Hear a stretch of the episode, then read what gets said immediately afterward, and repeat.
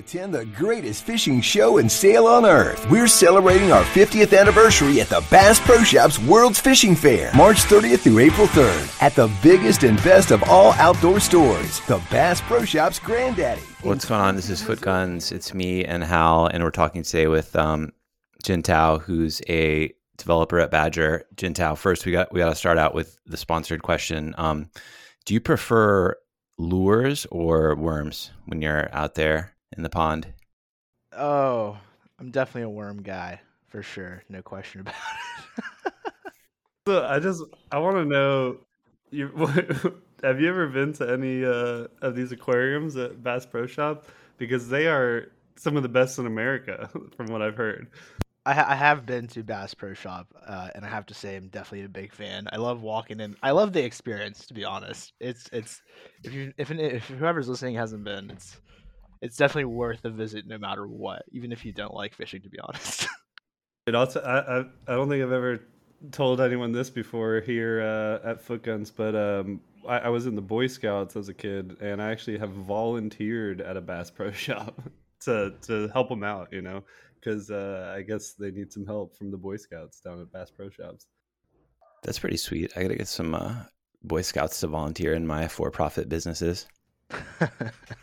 Yeah, we should bring the Boy Scouts and the Girl Scouts into DeFi. Get maybe some like uh, Girl Scout cookies NFTs. Get them to farm some uh, in-game items for us. Build their Eagle Scout project in the metaverse. that would be great. um, all right.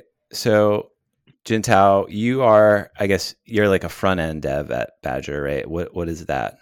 What is a front end dev? Um, so I I do I guess that is one of the hats I wear. Um, so I do a bunch of stuff. Um, is that too limiting? I'm sorry. It, yeah, definitely, but it's okay. Um, so I definitely like work on the front end team um, and manage that as well as like manage our back end APIs and um, like essentially our analytics platform that powers the app and what's now powering Badger Ninja. Um, so you know, it's a lot of the same technology. We're working mostly um, with Node and TypeScript. Uh, you know, and then in the front end, that's like you know building the app. And mostly we're using React, um, and you know Badger Ninja is using a bit of a different stack. Uh, you know, using Next.js. Um, but yeah, that's that. I mean, that's pretty much what that covers. And then as far as uh, you know the backend work that we do, it's also in uh, Node and TypeScript, but it uses um, you know more of I guess it interacts more with Web3. The app does as well, and they kind of use similar things.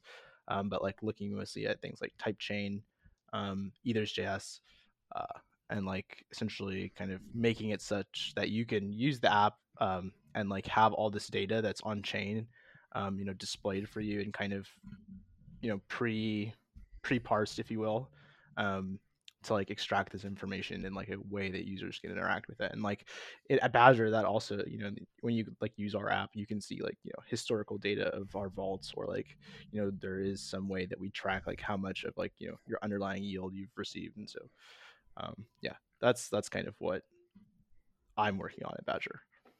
So in in layman's term you're basically allowing the user to come to the website click a couple buttons and then that's going to translate into something that actually you know will be executed on chain after you know giving them um, a request through the metamask that they have to confirm right?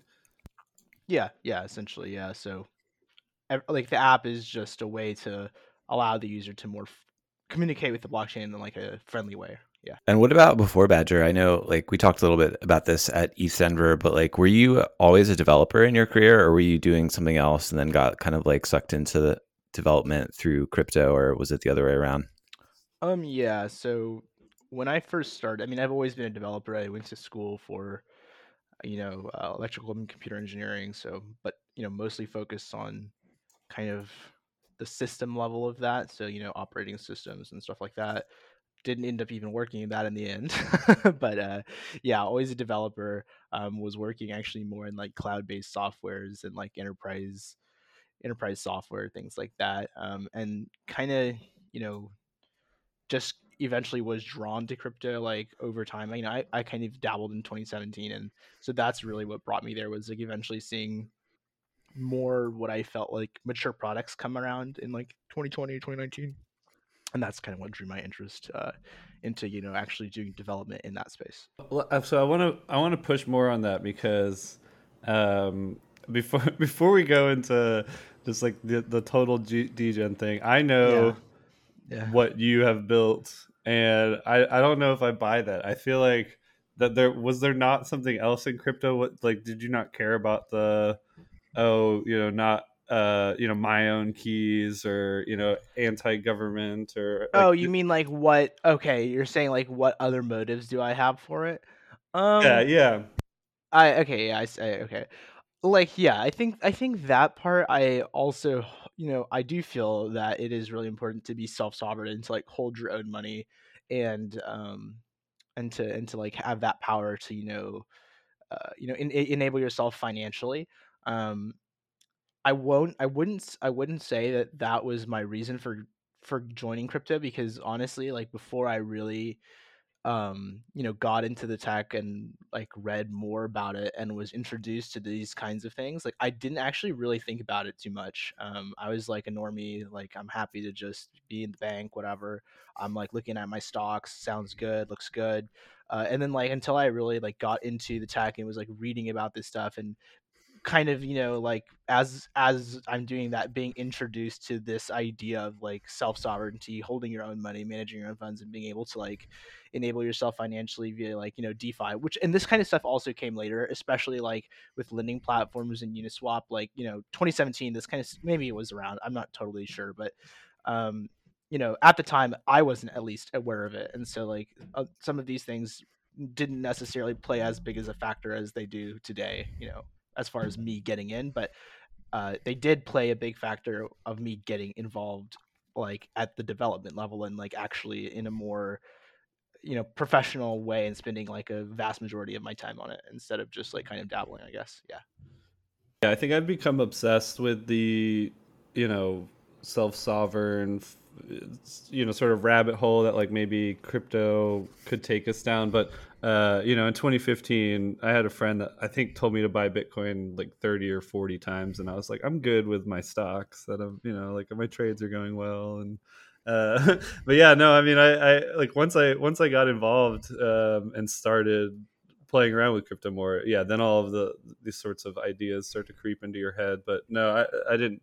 I didn't get in either uh, um, for anything other than I thought it was really cool tech that I wanted to learn more about.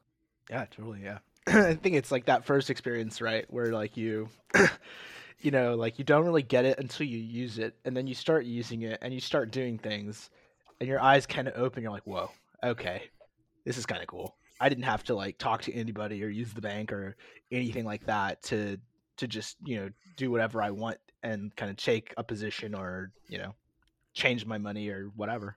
So have you gone 100% bankless now? You're all No. living on chain. All your wealth is in uh, crypt- CrypToadz. Uh, yeah, exactly. My entire my entire net worth is in NFTs now. I've gone completely bankless. Um, we should uh, we should go bankless. We should rename our podcast to Bankless.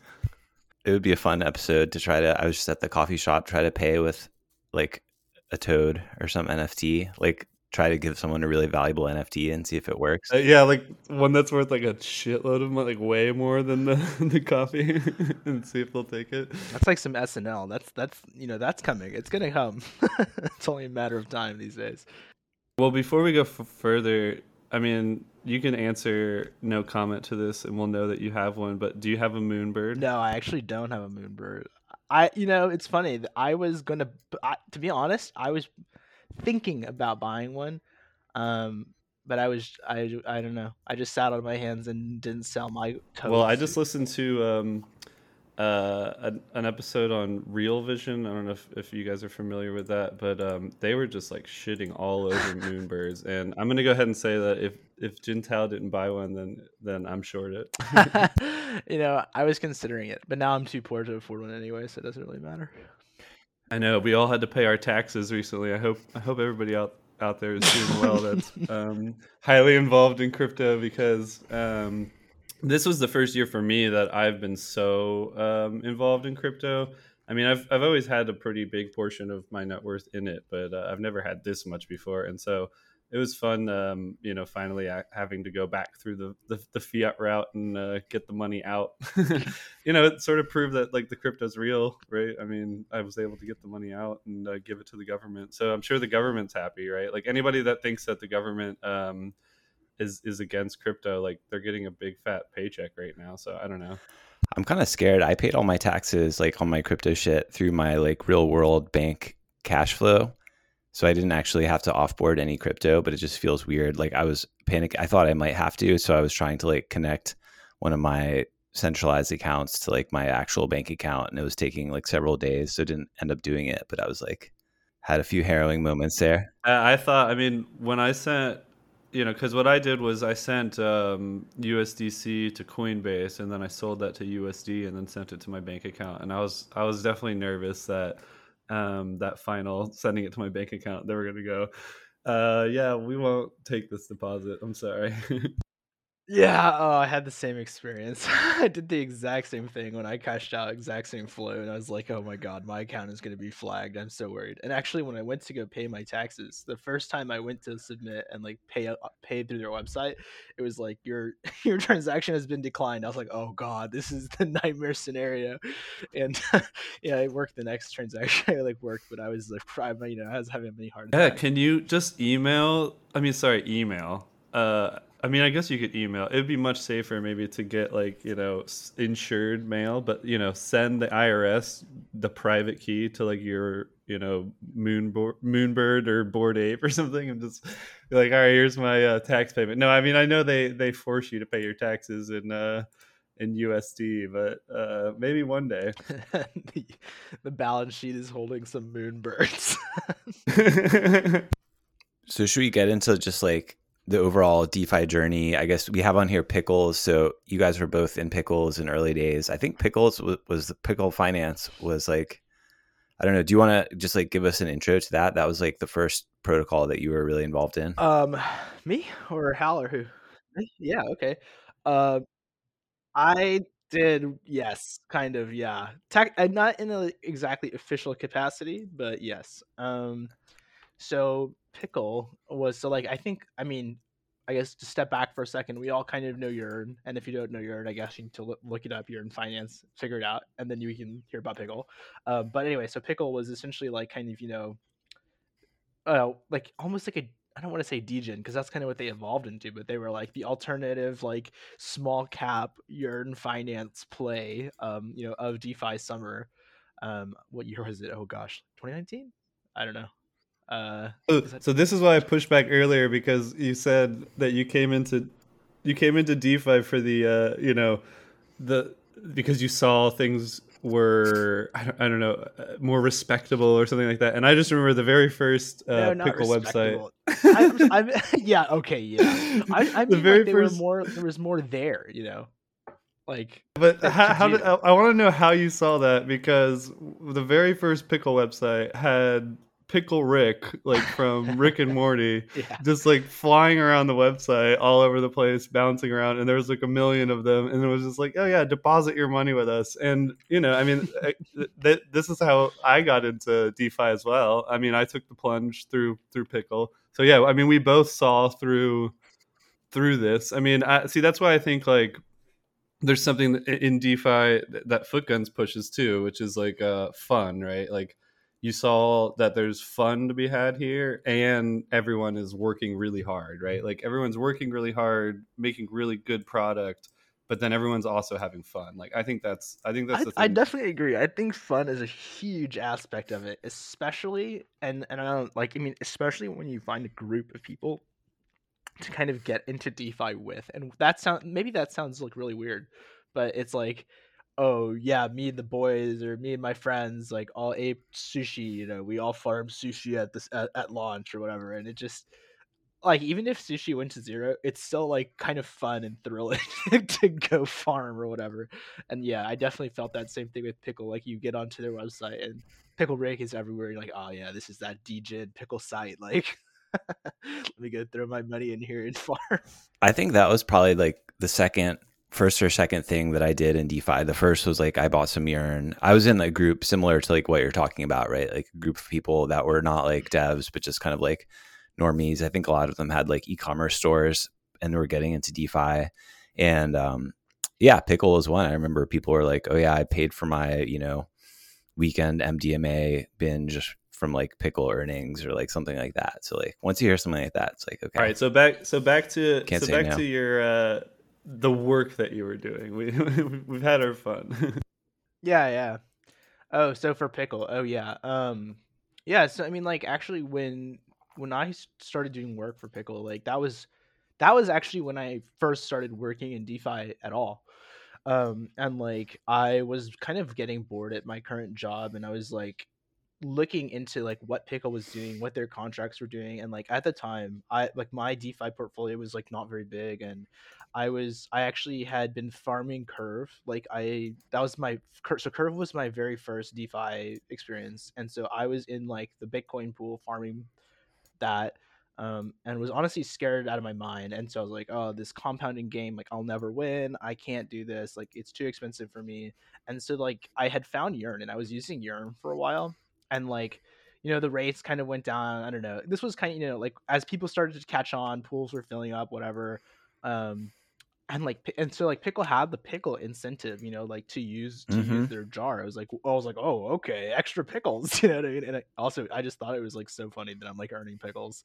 Um, so you know i went to go farm in there um and like what i kind of realized and what i think probably a lot of people even to this day still have problems with is like when you're in an auto compounder like you have no idea how much money like un- like you unless you're like keeping an Excel spreadsheet, right, and tracking like, okay, I have this many coins, this is this much dollars every day, and and and maybe in some cases just having to trust the site is showing you the right amount Yeah, of money, which- which is literally that's what I was case, as think doing, we've yeah. learned, right?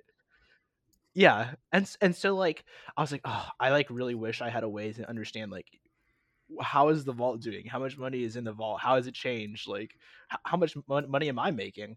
Um, and so like yeah i pretty much started building like a tool to do this like to track these things and to um you know visualize it and actually at the same time like i took heavy inspiration from like you know yearn. They were doing some similar stuff. They didn't really have like visualizations of it um but like as far as you know being able to like find out how to track your earnings and so like yeah basically building off of what they did and like honestly teaching myself react because i was not a front end dev like i didn't have any front end skills and then building you know like my first like kind of starter app called picklejar.info um, that like showed all of like the jars tvls and aprs over like different time frames. And like there was a page where you could go and see like oh i have this many coins in the jar. And since pickle is like really simple they just like purely auto compound it's really easy to see like oh i've earned exactly this many tokens and how much money that is today.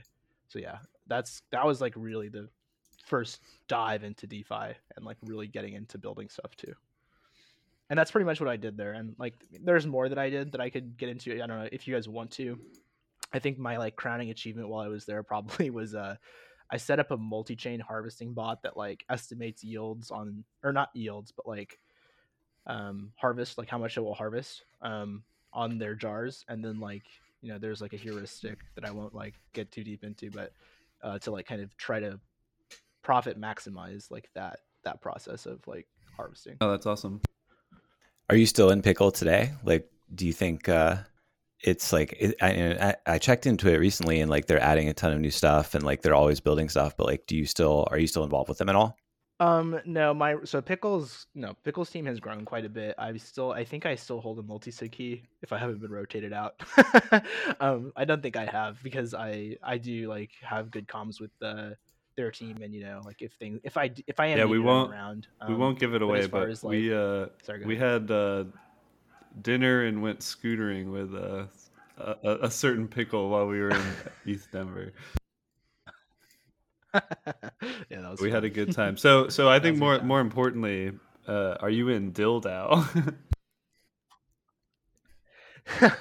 you know, I am not in Dill DAO. It, I I actually love love pickle, but I haven't been in pickle for a little bit. I got made fun of in uh, ETHDenver because I am, and I've been in since I don't know. It's been more than a year now. I have MSLV UST deposited in pickle earning pickles, and I have locked some of my pickles for four years to get dill, and so I am a member of Dill DAO. Um, yeah, if, you, if, I wrote an article actually uh, about the pickle hack early on in Footguns, you can go find it. Anyone listening that wants to.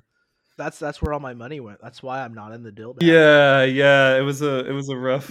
it was one. Of I mean, it was one of the first er, like early you know DeFi hacks that I remember. Um, that was like close to me. That I like you know the first bullet that I dodged. Um, yeah. Um, yeah. Actually, you know, it was it was I bought I literally bought a pickle I think 10 or 15 minutes after the hack because there was like a technical move on a chart that I was like, well, I think this will go back up 50% and it did.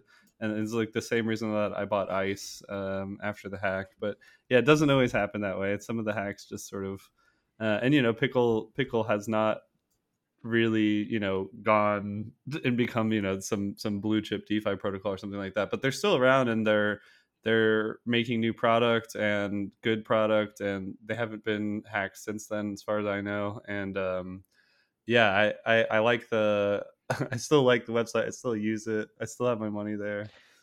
I, will say pickle has been working really hard um i th- i think like they're putting out like a lot of new stuff and um I don't know. I don't know if I'm allowed to say this, but I will. Uh, they have like a version two of their website coming out. I don't know if you've seen it, and I'll just leak it out there and forgive me, guys. Uh, I think if you add like slash v2 to the end of their site right now, you can see it. Um, yeah, it's pretty nice. So I I, th- I think they're building great stuff. It's it, you know, and maybe I don't know. Yeah, Pick, Pickles is doing a lot of cool stuff. Um, I guess I'll just leave it at that. nice, nice. Yeah, I'm. um yeah, again, I'm. I'll, I'll, I'll, always be a fan of, of all the original original protocols, and you know, because uh, you know we're still like super early, and who knows what's going to happen, right? Yeah, hundred percent. So I want to ask you this, like, you know, how like you're a developer, you spend most of your time actually like writing code that's used either on like the front end or like this the rewards calculation and kind of like the AP API and math about the rewards and stuff. But like as an actual like degen user of DeFi, like what technical stack is most important to you? Like do you do you like I know you've talked about like writing bots in the past to like automate actions in DeFi. Like do you use I don't know, custom stuff that you've built to like scan for opportunities or any of these like Nansen tools? Like how do you use your technical skills mm. to like find opportunities or do you just kind of like hang out in discords and shit like everyone else?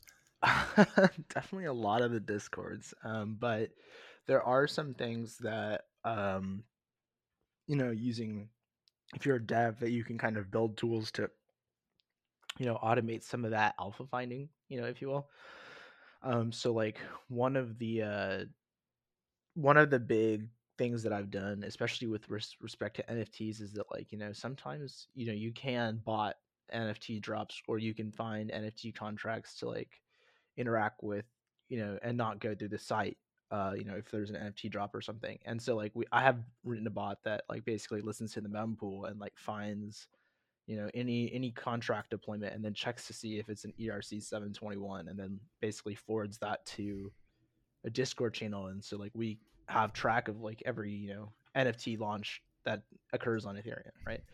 Um, so yeah, I mean, like I guess to get back more to your point, um, I mean that's part of it. There's other things where it's like you know, I wouldn't say like I am running a Mev bot or anything like that, but there are times when you know certain uh, protocols like launch. Uh, like for example, Malt was a cool one. I don't know if you guys were into Malt like I don't know, I guess a year ago now but like there was this thing called the stabilizer and it was like you know every x minutes you could like call it and if malt was above peg it would just like print DAI essentially. Um and so like me and me and actually one of the guys from pickle built a bot to like just call that and like spam call it. Um and yeah i mean it it printed DAI it was pretty fun. Um i don't know i guess is there a more pointed question as far as like other tooling. I mean, there's like some. I mean, a lot of it is around like NFTs and opportunities, right? So like you talked about Nansen. Um, I guess like sorry, go ahead. Well, no, I mean, I just think that what you just said is already. I just want to reiterate, like the people out there that are, you know, if if if somehow you found this podcast as your first intro into crypto or whatever, like you just got really lucky because like th- th- this is what you're up against when you're you know you open up OpenSea and you're just like hmm, what should I buy for the first time? Or you're like you go to Twitter and somebody sends you a link to like go mint this NFT or whatever right? Like um there's a lot of sophisticated people out there that are doing sophisticated things. And so I would just you know I would just like have a lot of caution before you push any button you know and and maybe go try and find somebody that's like Jintao right to become friends with Right, um, Jintao. My more pointed question to you is when you said we see every every OpenSea or every NFT that's minted, how can I become part of this we? Who's we? How do I get into this Discord bot? well, um, honestly, Do we make like the ultra premium foot guns? Bring you guys in thousand dollars a week.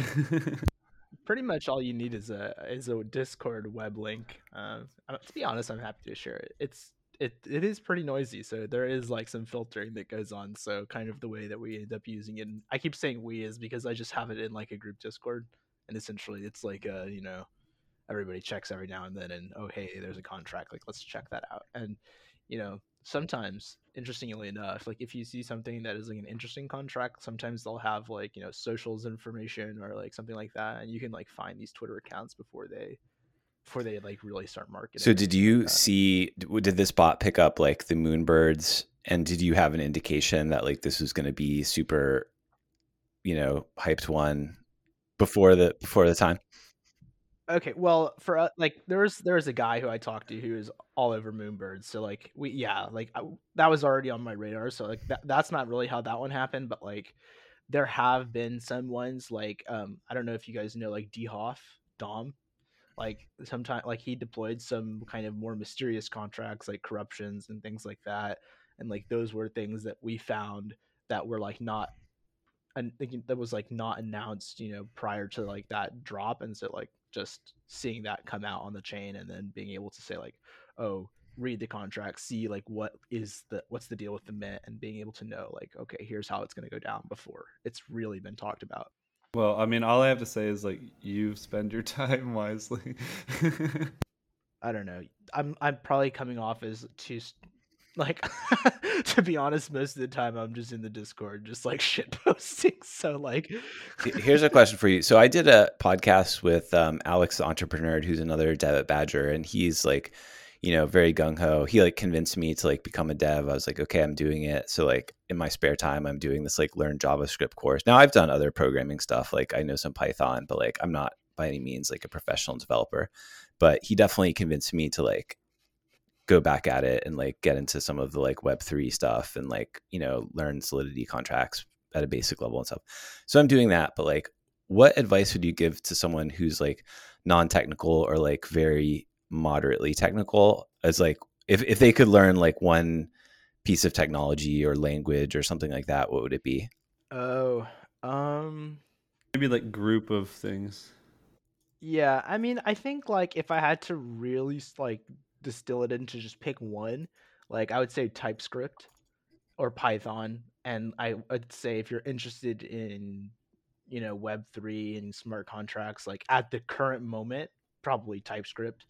Um, and the reason being is that like a lot, you can pretty much build anything you want these days with TypeScript. You can, you know, build a front end, you can build a back end, you can um, you know, Solidity is very, very much like TypeScript. Like they're, I mean, to me, like I'm, you know, picking up more Solidity these days, and they're very, very close to each other. Um, so yeah, I mean, I guess, I guess that'd be my best recommendation because it's going to be the most like applicable across like a wide array of things like that you may want to get hmm. into or like try out. Yeah.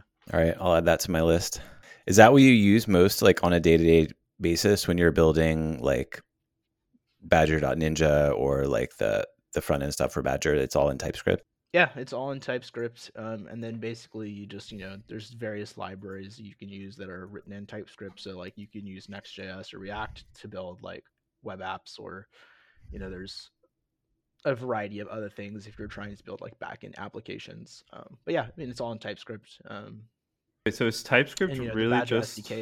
JavaScript ahead, with yeah. Strong typing. Yeah. dude. Yes. I, Yeah, uh, is. Man, I, I hope. I mean, I think there's people that listen to this that write code. Like, I don't know. That's hilarious to me as someone that's been like, I, I feel ancient at this point, but I don't know. Oh, I could never go back to JavaScript. Like strong typing. That's all I have to say. yes, me too. I'm a I'm a types type maxi. type down. exactly. Um. Uh. Oh man, I had something. Um. Oh yeah. All right. I'm gonna drop. I'm gonna drop some alpha of, of my own. Um.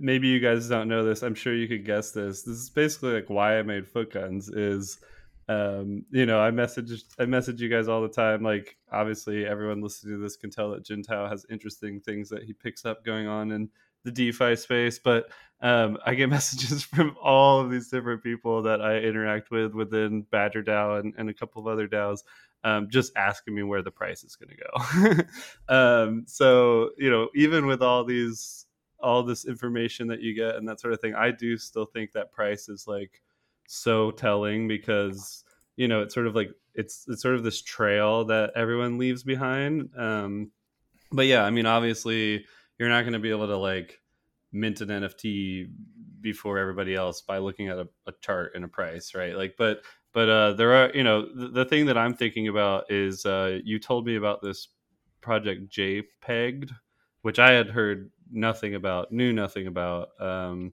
and you were like, oh, this is good, and I'm like, okay, cool, well, it's good, but like we got to find a, a good entry, right? And then uh, I ended up getting a pretty decent entry. It sounds like you scaled in even lower after me. Um, but yeah, I just want to let people know that you know we are chilling all day long in the Footguns Discord. Uh, We have our paid channel, uh, the Spacing Guild that you can join if you want. But we also, you know, do do talk quite a bit in our like trading channel and our general chats and stuff. But um, we are definitely like dropping alpha left and right in the in the Spacing Guild. Um, if you guys want to subscribe. Yeah, JPEG major alpha there. that thing ran. Yeah, I think yeah, we're both still holding it. Yeah, yeah. Are you a Yeah, user of the solid. of the protocol? Isn't it like you deposit your NFTs and you can borrow stables against it? Is that that's what it is, right? It's like an Aave for NFTs. Uh, yeah, kind of. Yeah, I I do not use it. I think they are starting with CryptoPunks. That's too rich for me. But, uh, yeah, that's kind of the idea. Um, and they, I think it's, I don't know if I think it might be live now. I don't know. I know they just recently updated their UI. Um, but yeah, that that is kind of the premise, and they're gonna be creating like a curve pool with uh essentially the stable that they're minting from this like NFT based collateral. Um, I saw I Yeah. saw a tweet. That's my favorite thing is like, you know, you you told me about this thing. We checked out the price.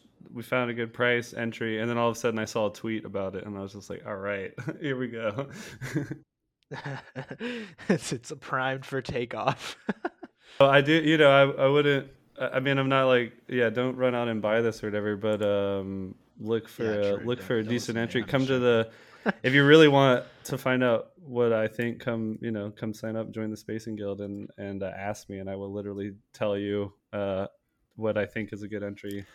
Are there any other projects that you're like really excited about now, or stuff that you were and didn't work out? What let, let's do this. What was like your biggest loss? Like, what was the biggest uh like worst trade or like blow up or ever Yeah. get like hacked by any? uh I guess you avoided the pickle hack, but like any any major wreckage? um, my worst loss. It's been a long time. It's been enough months that I can talk about this. It's as long as it Uh, wasn't yesterday. I'm gonna say beanstalk. Yeah, I know, right? it was yesterday. It's like bringing it.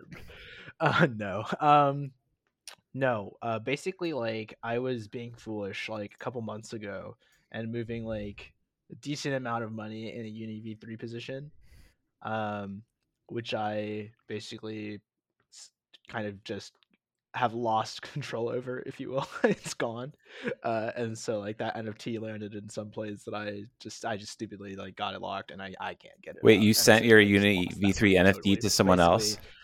Uh, yeah, I rugged myself. Uh, not to somebody else. I like was playing around with a contract and I got it rugged inside, and I Hmm. uh, yeah, I basically rugged myself for a non-trivial amount of money. Uh, oh wait, like the worst part is like that money is just out there, right? In the yeah. It's just there, yeah. It's just there, but nobody, and it's out of range. It's not doing anything. Nobody can get it. No, that's not serving no purpose. I can't remember if I've ever said this on the podcast, but that's one of my like theories about uh like DeFi. Is like for instance, like sushi. You know, the the, the contracts that are like actually immutable. Uh, you know, there's not a lot of them, but th- there's a few out there, and like I just think you know over time there's just going to get liquidity that just gets stuck in them, and then it's going to be earning fees and it's never going to sell and so it's just going to grow bigger and bigger and bigger while everybody else like messes up right and and slowly gives the money to these just like permanent pools that can can never get their money taken back out of. That's the real alpha in crypto that like every year a certain percentage just gets lost forever right? And that's it why true. It is definitely and it's probably not a trivial amount yeah, yeah be careful out there, folks. Don't be me. I mean, do you use a separate computer for like signing transactions? Like, what's your security look like? Like, whatever you feel comfortable talking about. Um, yeah. I mean, so I think there's there's. I mean, I personally don't. You like if you're really serious about it, you should, and maybe I should be more serious. Um, you know, at at some point I probably will, probably some point in the near future, but at least I I don't use any like hot wallets. Like all of my wallets are, you know, hardware devices. Um, yeah, pretty much. Um, what, but I will always like use VPNs and things like that. Um, and I guess like to to some extent, I do have a, a machine that is a like crypto only machine that I do sign from sometimes. Um, maybe I should all the time, but yeah, I mean that's pretty much where I'm at. Yeah, so, I bought a I bought a crypto only laptop that I was like, okay, I'm gonna only do my crypto from this. And then you know i slow like i only was using hard wallet signing from it because i do i do a bit of trade you know my like my short-term trading i do on hot wallet because uh, i've actually just recently had an experience where i wasn't able to get to my hard wallet for a second.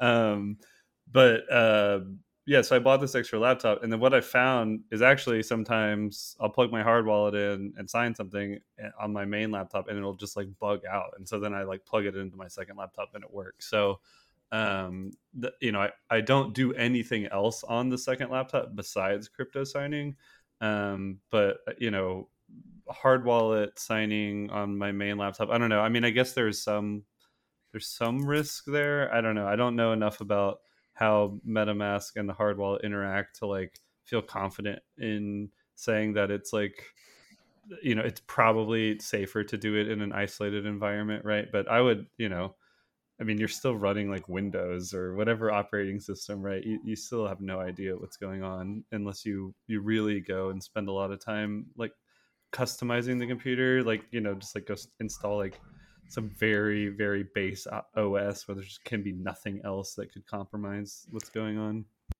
The the thing, so I recently just got a new laptop, and I instead of I usually sell my old one, but I decided to keep my old one and like t- completely wipe that and turn it into a dedicated crypto signing laptop. Was just like this new thing with like the email attachments because like I'm using my main computer for like six different email accounts. Like I'm clicking on links left and right, and that that was like the exploit that really got me paranoid and forced me to like, okay, I'm gonna switch. I'm gonna not do any email on my crypto computer at all.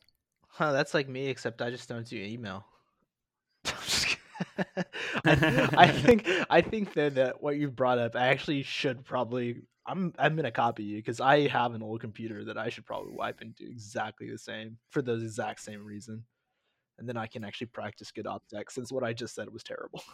Some hard, hardcore security alpha. I mean, I think everyone should know that like you know you need to be really really careful clicking on any kinds of links. I mean, that's what I I hate um, when people send like PDFs or something through a Discord or uh, like an Excel sheet or something. I'm just like, uh, can you just give me a Google sheet so I don't have to worry about this thing coming onto my computer? Right. It's like I'm pretty paranoid, but like people send me links all the time. Like I click on links, right? Like you can't really be a person on the internet doing anything and like not click on links, right? Like so sooner or later, it's just a matter of time. That's why it's really important to have the hard wallet and to not put any more money on your um you know like for instance like the money that i have on my hot wallet's like I have a higher chance of like losing myself from my stupid decisions than um, getting hacked, right? Like because I, I, that's that's how little I keep on it, right? uh, I would I literally like um, sign anything that comes through to my MetaMask on my hard wallet. I don't like I hardly ever read it, right? But I'm I'm on um, all my uh, hard wallets. I um, uh, uh, sorry, I said hot wallet, right? On my hard wallets, I um, you know spend a lot of time. Like the thing about it is like the hard wallet itself like slows you down, right? Because you have to plug the thing in, like put the password in, and then sign the thing. Um, so I think it actually makes you alone just make better decisions because you, you're forced to take a little bit more time why amazon like did that one click buy thing because they realized people will buy more shit if they just make it easier so let's go back to the question i wanted to ask you before like new projects you're interested in like any any like in the defi space any things that are like really uh, catching your attention other than uh, jpeg now yeah um I so one of the things that has come up recently is you know uh, this thing called Yeti Finance. I'm not advocating for it. I think it's an interesting take on something like what you know MIM was Abracadabra. Um, for those of you guys who are not familiar, you know it's like essentially a CDP. Um, the biggest thing being that like the multi sig of, of them were like deciding kind of you know where to allocate the stables and um, you know, Yeti Finance taking a similar approach to kind of, you know, how the CDP is structured, um, but having a more like open market for for minting of like their stablecoin. Um, also a good farming opportunity at the moment. I won't comment on its safety or like about the coin itself or anything like that, but it was just something that was interesting to me because you know we've seen criticisms of this kind of CDP before, but also that it does seem like it's something the market kind of wants, maybe. Um, so that's that's interesting to me. Um, and then also just fall. Or sorry, go ahead. Were you gonna ask something? I was gonna say you you used past tense to describe uh, Mim. Would you say it's like not coming back at this point? Like y'all you remember the, uh... Mim? well, okay. Well, I mean, okay. Let me put it this way. It's just that um, you know, if you go and look at like let let me go pull up the the like the market capitalization. About the curve pool. Well, no, it's not even that. It's just that you know I would say that I think that the confidence in Mim was impacted by you know like the events that transpired, and I'm pulling it up right now. I want to see like what the market capitalization is because I don't really think that it's As, while you're looking that up um, for for the, listeners that have missed our earlier podcast people that have been following along we've talked about this before but the, you know this was the episode that happened in January, which now the Netflix special is out with uh, Sifu's face in it. Um, the what's it called? The Unknown Crypto King or something like that. Um, yeah, I guess we're gonna try and rescue Netflix's stock today by getting everyone to go out and watch that. Um, but yeah, this is about Quadriga, this Canadian exchange that was had all this sort of crazy controversy that went down a long time ago, you know, five years or something like that. And then um, a guy that was involved in setting up Quadriga shows up again in Wonderland, uh, and which was connected to um, uh, Abracadabra. Abracadabra, which created Magic Internet Money, which is what MIM is, what we're talking about. And um, Magic Internet Money is basically you know an attempt to create a stable coin that's backed only by decentralized yield products which is like a pretty great idea but then it turned out that you know it was connected to this guy uh, that was connected to quadriga who you know they had stolen like 120 million dollars and it's this it's this whole thing you can go check out our other podcast if you haven't um, it, it's exciting and i would recommend then watching the netflix special and because uh, you know we're like two degrees of separation away from this Sifu guy. That's like okay. So let me ask you this, Jintao. Like in crypto, like like it seems like one thing of this trade off is like okay, code is law. So like for that because all the smart contracts like anyone can read them and like verify the safety that way like therefore like it's okay that like everyone you know in the discords are like these anonymous cartoon animals like because like we don't need to know your name because like code is law and, and we've got the the um you know you can read the everything on chain but then like you are just highlighting like the very real like okay like there's this reputational issue like we found out that one of these cartoon animals was actually like not a good dude uh, and this caused like a real loss of faith. Like how do you how do you think about that? Like do you think basically this is just like how the human mind works and like there's always going to be these reputational things or like have we moved to like the code is law world enough where you can like have faith in mim without caring who the guy is that's the cartoon um,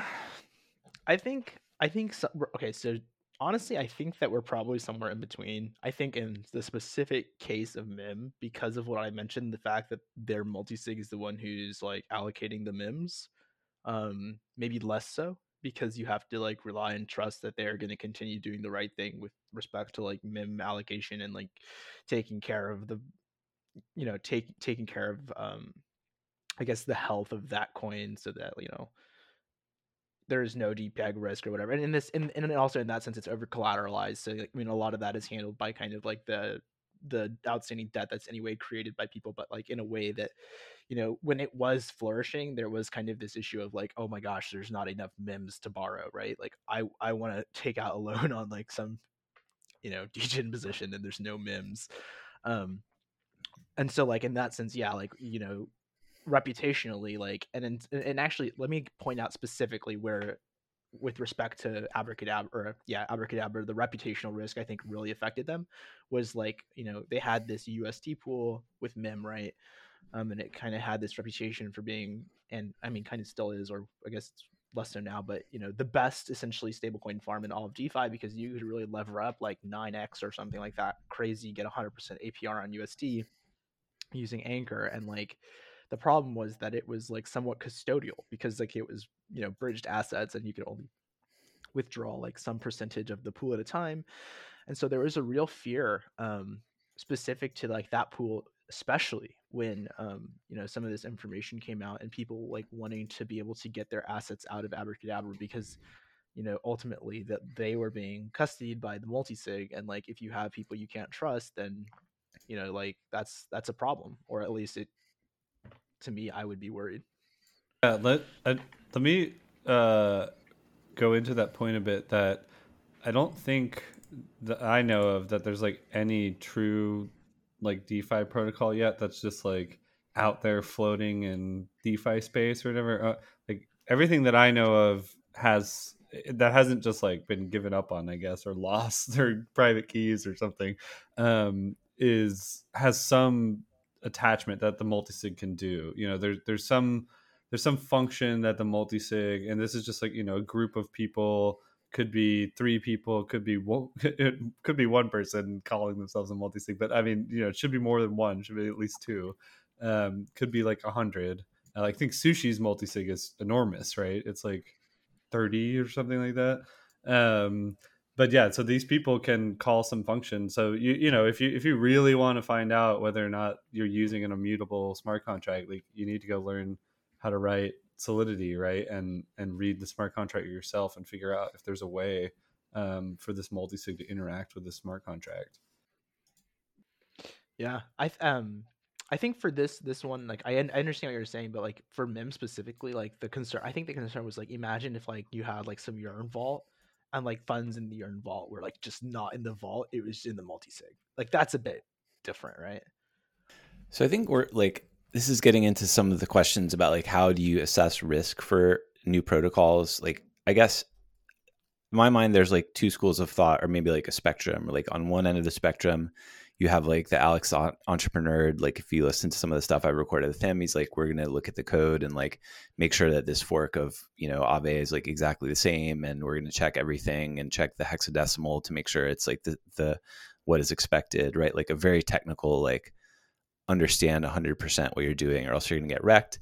And then like I don't know if you follow like on Twitter this guy like crypto yield info who's just like you know, I'm just going to spread out my money and like put no more than like a certain percentage in a given protocol and like spread risk that way. And like that way you don't have to like look too carefully, like kind of like an index fund approach. Like, do you, in your technical, so I guess you could do like either one, right? Like, but do you have a position on that spectrum or like how do you look at the risk for, for new, uh, protocols, and and Hal has written. How do you tell if a project is SAFU versus Sifu?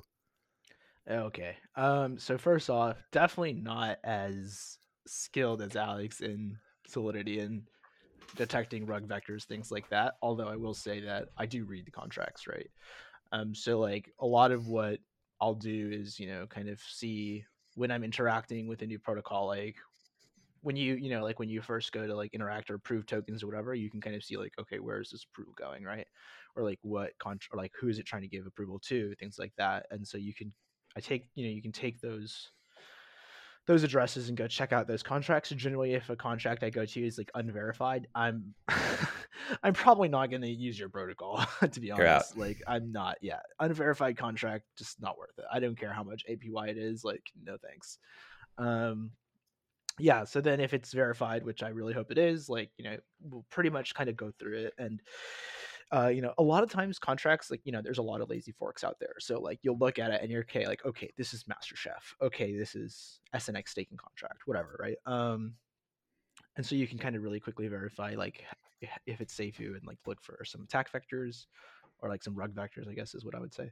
Um, and kind of assess your risk from there. Like, um, so like, and and also there's I when I'm like thinking of it from a farming perspective, I also think about like you know the there's like the rug risk and then there's kind of the yield risk or like opportunity cost, right? So like how much, how, like what what do I like lose by coming here? And so that's that's also part of it, right? So like if you look at the code and like okay, I can't get rug, they can't take my money, but there is like a risk of them like rugging all of the emissions um you know like that's a separate risk that you have to assess if that makes sense um so like yeah, yeah. if the token is going to zero faster than like you can farm it yeah essentially yeah um outside of that i don't i don't do too much like risk analysis like risk analysis as far as like um you know like i will check things like you know who owns the contracts and like what are permissions on the contracts especially upgradable contracts. That's really risky stuff because with upgradable contracts you really want to like understand like who has permissions over this you know if it's if it's not behind a time lock you know can someone arbitrarily like upgrade this contract and kind of rug me? Because like you know the security like the security of what's there now doesn't necessarily hold what for what it could be if it gets upgraded um yeah so i guess that's another thing to take into account um, well, so I think we should end soon because it. I'm gonna I'm gonna explain why that was the the most alpha ever because um, on on all these like finance podcasts and things that I watch, eh, they, they always ask you know people what's your edge, and everyone says oh well you know like they either don't want to tell you what their edge is or they're just like oh well you know time you know time in the market whatever. Um, so I I think what you just showed is is where my edge comes from, where your edge comes from, where the Footgun's edge comes from. Um, is th- there's this concept called the Lindy effect, which is basically just you know the longer that something has existed in time, the more you can trust it. So when a protocol is like a few days old, you should just not trust it at all, right? However, we you know we're friends with a whole of these different people that are willing to go and take this time to read the contracts so you know we find out who built the contracts we find out you know what i mean and so uh, it, we we sort of have this this edge on the Lindy effect to to a person that's just randomly coming in, doesn't have any of this information, right? Um, so you can you can sort of beat that effect, like reduce the um, the odds of this thing going against you, right? And so in my mind, that's that's huge edge. Um, especially in this space that's just like hyper evolving with things uh, coming out left and right like you don't really have um i mean there's still there's still plenty of things you know for instance like why i keep Aave on the cheat sheet and why you know Aave is like one of the best performing cryptos today right? And it's sort of just been sitting there doing nothing for a year and um like i've sort of felt dumb for keeping it on there but it's one of the best protocols that's been around for a long time right? So that that that you're going to be able to just trust and it's going to be a boring trade that you can just put your money in and you'll like make a small amount over time. But you know Jintao is really good at finding these things that are just like brand new to the space and then you know if if they look like they're worth investing in and and SAFU instead of Sifu right? Like then we're gonna start like okay, like let's find a price to bid it, and then you know see see what other people think about this and follow it. And you know, there's always that risk that the thing just blows up on you, right? That's that's that's sort of like the crazy part about DeFi. I mean, you're you're sort of just like trading like high volatility options. You mentioned Aave Let me ask you. I wanted to ask you guys both this. Aave V3 is this is this good to ape yet? Like, there's the Aave like Aave V3 on Avalanche is showing like 77% APY to supply USDT. Like, is this is it is this this has been audited, right? Like, this is pretty safe, or is this just going to get like blown up in like 48 hours and there's not going to be any real yield? I would assume that um, the yield would, you know, sort of that thing that I was talking about, like with the Lindy effect, where uh, Aave is. Uh, we so I'm actually going to release a little series uh, with a video, two part video, and um, maybe a post out to the free people. Um, because I've been researching for places to get yield for uh, Badger DAO's money, and you know, so we're trying to make that really safe because it's a lot of money. Um, and so we are only, you know, we only want to trust like the very, very safest things. And so no, we're we're not considering Aave V3 because it released just like a couple weeks ago, right? So um, if you just you know if you don't really know much about it um, even even though we know the people who made it you can look at the smart contracts whatever like it's it's just very very young. So i would just wait a couple weeks right see what happens and my guess is the yields will probably collapse if it's safe and if it's not safe uh, you, you'll be glad you weren't there Yeah, I probably have the same take to be honest. Pretty much exactly the same thing. If it's safe, the yields are gonna be gone immediately. Aave is not known for like some sexy yield. It is just a safe spot to park and chill. Yeah, so I think they're just high because um, people are just waiting to see if it blows up.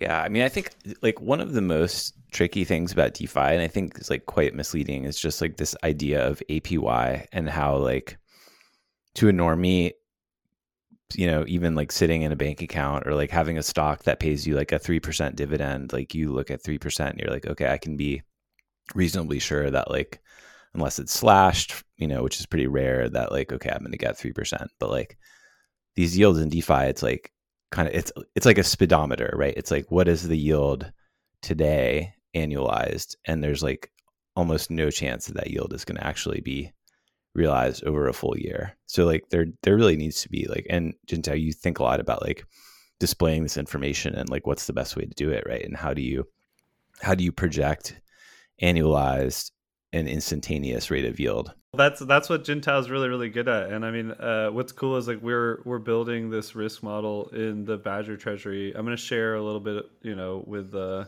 the Footguns readers, but um, you know, eventually what we can do is is Jintao can build an API that looks on chain, and we can have this risk model just be like live, right? That's just looking at everything that um, Badger cares about and and showing you like what we think about the risk versus the yield because um, you know that's that's what we learned from you know hundreds of years of the the bond market right is that the the yield you get back from the thing you're holding should represent the risk you're taking right? Like that's what stocks are priced at um so why why should crypto not also be priced that way too right?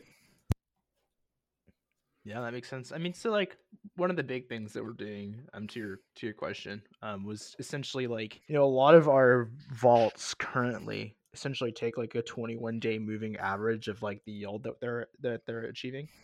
Um, and that, so that's like what we are showing in the app. Um, and so like you to your point you know that that value moves a lot more slowly than the spot you know or like the like current yield that you're talking about right? Um and that's so that's something that we're like kind of dealing with with vaults 1.5 is that a lot of these newer vaults and you can like you know you can see this on badger ninja they they actually show you like the yield that they're currently achieving and you can you can go and back and like and check you know and see okay like the vault you know had like a couple days of like some really high apys right now it's you know making a lower apy and like you can go see that like okay the apy that the vault gets measured at is you know kind of coasting in between like that local high and local lower. Maybe it's like coasting just above like what it's been performing at like the past couple of days because it had those few good days in the past um, and kind of working to like expose both of those because having both of those contexts lets you make like the best decision versus you know just being you know not to be rude, but to go to a website and be like, you know, ook like why is this APYs? It's like so high, but my math is so bad, and you know, why haven't I made so much money? And you know, it's just it's such a really complicated thing, and that's kind of it goes back to what I was talking about at the very beginning, right? Like it is so hard to track and understand your earnings with a yield aggregator that like yep. there need to be these tools to help you understand because otherwise you will end up being in this position coming into Discord wondering like what the hell is going on. Should we uh should we wrap up with some Citadel Alpha really quick because um I I'm working on Citadel Wasabi you're you're involved Jintao you're uh you're going to be building some of the the front end stuff or some of the right or you're involved right yeah so we're uh we're working on setting up some of the uh like treasury monitoring right now um for Citadel since that's kind of like its core offering. Do you want to give a quick? I don't think we've talked about Citadel on the podcast yet. Like, Jintao, do you want to give a quick like thirty second intro of it? Oh God, uh, I don't know if I'm the right. I don't sure, know if I'm I can, right I can, do I can do it. I, I yeah, can do it. it. Um, so yeah, we you know sort of sort of had this idea that's that's grown. I mean, it's grown over a while now. I mean, it's been it's been a while, like sort of a grassroots idea that came out of the community. A community member came up with the idea of Citadel from Badger, um, and the idea was, you know, to to form this partnership across all of these DeFi protocols that are trying to earn yields, and the you know the ones that are um, you know, have a lot, you know, for instance, like Convex, which has you know billions and billions of dollars and frax as well. Um, these these strong protocols that have all these ways of you know unique ways of trying to earn yield in defi um, and create a bitcoin focused um, shared treasury uh, with a, a public token offering that's done in such a way where the ownership of this dao will be you know mo- mostly other DAOs and contributors that these other DAOs have um, whitelisted. So these are like what you can do, you know, on it's pretty cool. Like on chain is you can look and say like, okay, this person deposited into Frax or like this person deposited into Convex or you know, you can just look at the behaviors that you want from your users and and then say, okay, you're whitelisted to join the Citadel. And so there's going to be this um, initial token offering instead of it going out to VCs it'll go out to the DAOs and their you know strongest users, and then there'll be a public offering uh, that's you know I think still a huge percent, like you know, either I can't remember if it, it, it was set to fifty or sixty. The community is uh, hashing out the details. That's another cool part about it too. Is like there's already five thousand people in the Citadel Discord figuring this all out, and once the tokens launched, there's going to be um, you know basically this funding event where you trade in Bitcoin and then these yield assets, and the DAOs will do the same thing as well. They'll swap um, some of their uh, yield assets for Citadel, and so then it'll create um, basically this big pool where we can go and farm with Bitcoin as the base um, for the farming asset, and so then it, it creates sort of like a community owned Bitcoin um, like yield farm essentially. Yeah, I think that makes sense. And Jintao, you're working on like the dashboard of like users can understand, okay, these are the different assets that the treasury has, and this is the APY that it's earning, and here are the places and activities that it's yep. uh, doing to to earn this yield. Exactly. Yeah. So there'll be all of that information, and you know, some nice graphs and some kind of like like TradFi portfolio breakdown, if you will, you know, pie charts, you know, all those nice, all the nice breakdowns kind of to really let you uh, dig down into, you know, like what are the assets, what is the allocations across what protocols are those assets allocated, um, yeah, things like that. I really hope there'll be a TradFi. Like I'm, I'm trying to push forward this design style of like tradfi stock images that show just like a nice looking dude and woman in a suit like sitting around a conference table but they're like they're like crypto cartoon animals but like really nicely done yeah i yeah, think that would be great we can um we can talk to the footguns uh I think she she did a pretty good job on on the the new artwork for Foot Guns. Maybe we can get her to do that, or or you have a you have an artist as well, Wasabi, right? We, we can. Uh, I do, yeah. She currently has a backlog of my NFT projects that she's working on, though. Well, I don't know. Maybe if everyone would go up and sign up and subscribe, then um, because uh, because our our artist for Foot Guns was uh, compensated by uh, Substack because you know I think they take uh, ten percent of whenever you guys sign up. So uh, yeah, go sign up so we can pay more artists um, and get more people involved with Foot Guns. Um, I think uh, I think that's it. We've been going for a little over an hour now. Um, All right, shall we leave it there? Yeah, we should probably leave it there. I've been breaking in the new uh, sound effects board. Sorry, please forgive me. that was funny. That threw me a little. All right, shall we leave it there? If anyone can guess what podcast that is uh, taken from, you'll win some kind of a prize. I'm not gonna win it right here, right now. I'm not winning the prize, that's for sure. It's a it's a financial podcast. I'll give you that hint. Anyway, thanks for listening. It's Thursday. I'll try to edit this and get it up today, so uh, this alpha stays fresh out of the oven for everyone. Jintao, thanks for uh, thanks for uh, spending the time today, and we will definitely, uh, or I will definitely be hitting you up for this uh, NFT alpha bot. yeah, thanks for having me on, man. Yeah, thanks. See you guys.